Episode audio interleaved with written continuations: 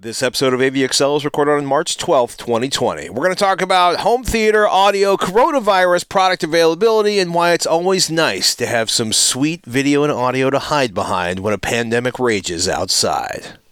All that and so much more coming up on AVXL. Testing one, two, three. All right. I'm not blowing anything out. Ignorant weasels chewing on your soul. Ignorant weasels. Do you have speed? Yeah. Welcome AVXL, your guide to the best in home video and audio gear, no matter what your budget is. Robert, you're still out doing home theater calibrations. On a limited basis, I would say. Uh, I have clients who need the work done, and the one thing that is a consistent of late, given the uh, state of the horrible flu season here in the United States, plus the coronavirus is that nobody wants to shake hands right now. And let me tell you, I walk into offices and it's getting to the point nobody even wants to do the whole elbow thing or fist bump. Nothing. It's more like I was hey, introduced to a foot tap handshake. dude. P- people uh, approach you now ago. with a bottle of Purell or whatever, some hand sanitizer, and I'm like, oh my, it's getting kind of critical. However, most of the work I do, I'm usually left alone in a room, so it's not like I'm. Uh, I could be transporting the virus for all I know. I'm in, yeah, I'm, I'm envisioning you walking into a room to do a calibration and pulling out your 90% bottle of isopropyl alcohol and some Q-tips and like wiping down all the little nooks and crannies around all the buttons before touching the remote control. Because remote control, vec- like remote controls, even in the best of times, are vectors for filth transfer, especially if you have children's. Uh, but uh, I was if you're concerned about shocked. that, getting into how nasty shared electronics can be is just a it's a rabbit hole that you will become very upset at. However, I am of the Q-tips, ninety percent isopropyl alcohol, and just, and the thing is though, is like soap is magic. Yes. Washing your hands avoiding destroys contact with your viruses. face, but soap and water Yeah. is your best defense. And and my 20 years of training at CES in Las Vegas has prepared me for All know. that licking door handles. I, you know, I stopped doing that, but I have been for the last four years doing the flu shots and taking my vitamins. oh my goodness. Well, you know, what's the biggest challenge? Are there any new challenges coming up with the TVs you've been calibrating, or is it is pretty much did it peak with LG kind of sorting out some of the issues with calibrating the OLEDs? I, I think with what LG did in the last two years in terms of just advancing the ability to do that 3D lookup table, a custom programming for the signals coming into a display where it's like, okay, you want it to be X. And we, whatever that signal is, and you, the way you've measured it, you can apply a correction to that to make it X. Having that built right into the TV is awesome. And I, I look forward to the day where that, that trickles down, especially into the projector realm, uh, as well as every LCD. Th- these capabilities are already built into these sets, and that ability to do that kind of direct programming with a safe path out in case everything goes wrong, where you Right. can hit a nice factory reset button. Uh, that is the way to do it. And that said, uh, I find my greatest challenges of late are working with older gear. Um, I work with a lot of professional monitors that people they become attached to, so they're not getting rid of them anytime soon. And for those, it's like, man, you better hope things were documented pretty well. You better hope there's still a manual around because sometimes you're doing some pretty arcane crap to not only do the correction, but get it loaded into the monitor. And yeah, that can be a challenge. And then the uh, oddball projector because of how unique those situations are too. Those two in particular, pro monitors and projectors are definitely more Oh difficult goodness. to work on than the latest LG sets. And that beauty with LG, it's like you can do relatively easily independent calibrations for not only your regular HD viewing, but also your mm-hmm. high dynamic range viewing, in addition to even a game mode and things like that, where you can really relatively quickly dial things in very nicely with the right gear and software. The ability to program one of those LG TVs, it's done using an application from the folks at Portrait Displays, uh, their Calman software. I'm not aware of another software package that lets you go into the, and directly control display systems and to be able to program them that easy, especially for the newest LG OLEDs. So that's kind of a limiting factor. There are some great calibration tools out there at low or no cost or relatively affordable, but there isn't really a way yet to do the do-it-yourselfer version of that lookup table programming without spending some good money. I will say though, one of the things that popped up over the last couple months was the app from the folks at TCL. There is a mobile app mm-hmm. now you can run on relatively new phones. There is an iOS and Android version. And for any of their, I believe it's, I, I forget which versions, at least the six series on up, you can use your phone to do a calibration, a basic white balance calibration of the TV itself in a guided step by step mode on the same local network. It has to be, you have to link your phone to the TV with an app. But that's already been updated a couple times and it's getting better and better. And just for a basic white balance calibration, that can do a lot to improve image quality, color performance, and just make the picture look good overall. And it's free.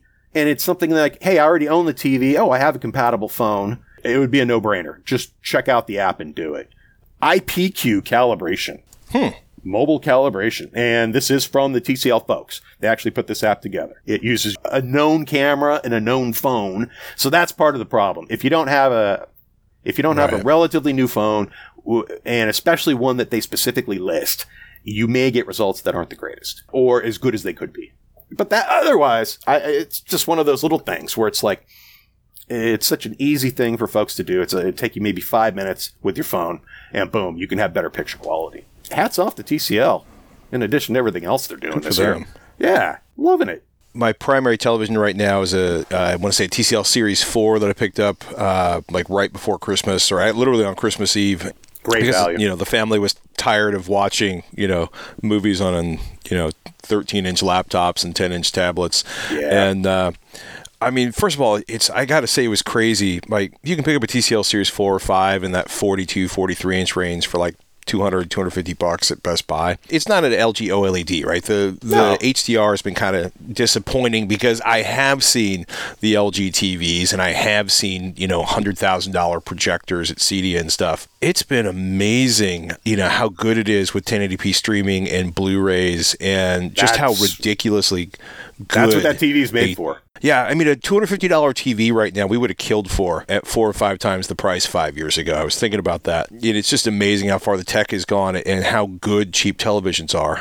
If you're not watching a lot of HDR and you're not expecting Right. the widest of color palettes and a TV that honestly just can't do the brightness that you would want, but the value is there. And that's really the Yeah. only trade off you're having between a, a TV like that versus something, say, even like their 6 series. The 6 series compared to the 4 series, at least twice the light output. That is noticeable. That's but, that's where the but the HDR overall, comes from. the overall panel contrast and everything else about that can be pretty fantastic. And for anything in Yeah. standard dynamic range or, or regular HD viewing, that includes all our current content and str- most of our streaming and mm-hmm. everything, that is an. Right. ideal display. That display can handle that, no problem. If you have six hundred dollars and you're looking for a fifty-five inch television or sixty-five inch television, buy a TCL six series or, or better. I was laughing because you know I couldn't fit a fifty-five inch television where we needed to uh, in the RV we're living in. It was simply realizing that there are a lot of manufacturers, many of which you've never heard of, making 42 inch TVs. And TCL is one of the only really reputable ones where, eh, maybe not the only ones, but it's most people, most television companies, they don't really care. They're not flagships, therefore there's minimal margin. But one, they're doing a good job uh, on the actual screen itself. And two, you know, we've said this before Roku is amazing. Like Roku TVs are outstanding. They're Um, they're built you know, in. Having them do the OS in addition to it's not just an app on that TV. It's the whole Yeah. interface done by them and that customization. You make that exactly the way you want it in terms of even inputs as channels or apps Yeah. and in terms of how it turns on and off and what it's doing and it just it's awesome i have no complaints Mm-hmm. It does really well. My, I will say I did have one complaint. Uh, came with an IR remote in a box, and I, I am just completely over infrared remotes. Um, you know, but it turns out the Roku TV voice remote pairs just fine with like the Series Four, Series Five televisions. You can order one direct for like thirty bucks from Roku. Okay. Uh, I ended up buying a Roku streaming stick plus four point five um, at a Best Buy, and then ripping the remote control out of that and syncing it with my television. Uh, and now I have my beloved remote headphone access. The voice search, I'm kind of meh about. It's okay. It has a surprising ability to not uh, be able to look up the one thing I want to do instead of punching in things with one thumb. Right. But uh, I do love like having an RF control where I, you know, I don't have to worry about you know something blocking the IR access, and having that remote headset jack.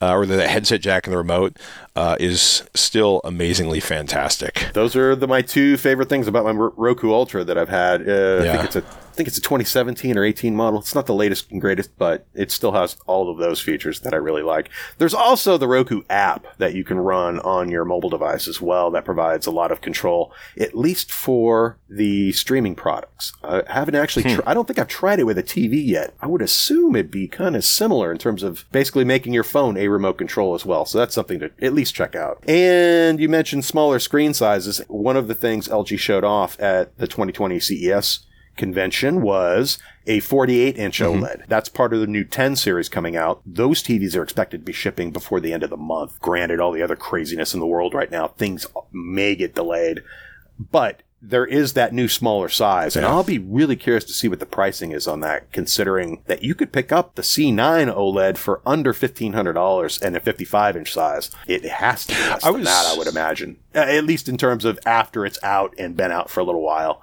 and the Right. prices did, dropped accordingly. I think that's going to be a pretty popular screen size for them. It should do really well. I mean, it's funny because you, you talk about like supply and availabilities. Uh, I've actually seen a row of, of toilet paper having been stripped uh, at a store, which was kind of mind blowing to stare at. Because you know, if, uh, coming from hurricane country, seeing stores stripped uh, is not entirely unusual in my experience. But watching a panic run on toilet paper was kind of bizarre.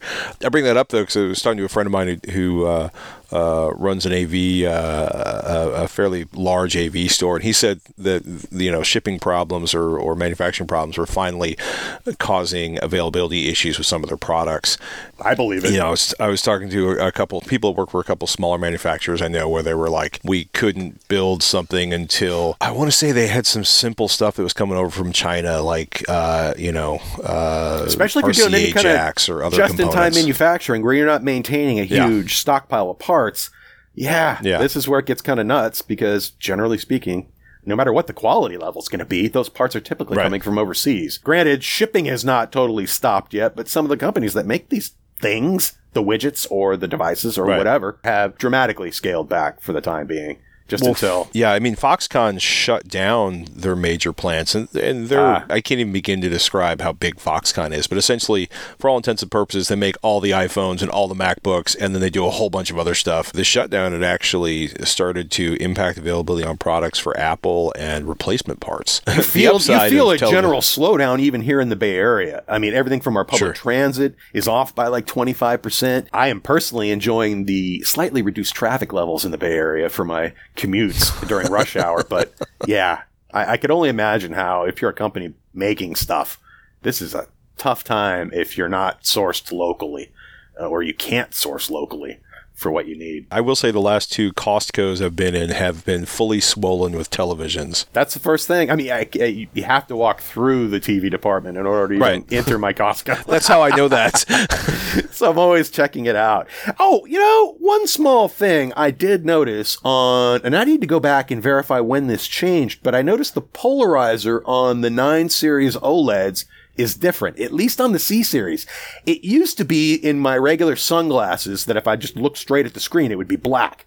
But if I had to rotate my head Right. 90 degrees, uh, then the polarizers would not align anymore and I could see some light and, or they would align. I've noticed, I think they've rotated it by 90 degrees on the newer panels so that if you generally for the way the alignment goes, you'll be able to still see some picture even if you're wearing polarized lenses. Now I'm curious as to exactly when that happened because that used to be a regular complaint. I remember walking into Costco or maybe Right. it's just the Costco version. So I'm going to go take a look at the polarizer on the version that Costco sells, their C9 version versus the retail version that I bought.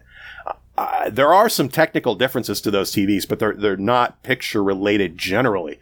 But now that I think about the polarizer, I, I just need to go do a quick verification, and it's an excuse to go shopping at Costco. So stock up on some toilet paper, bottled water.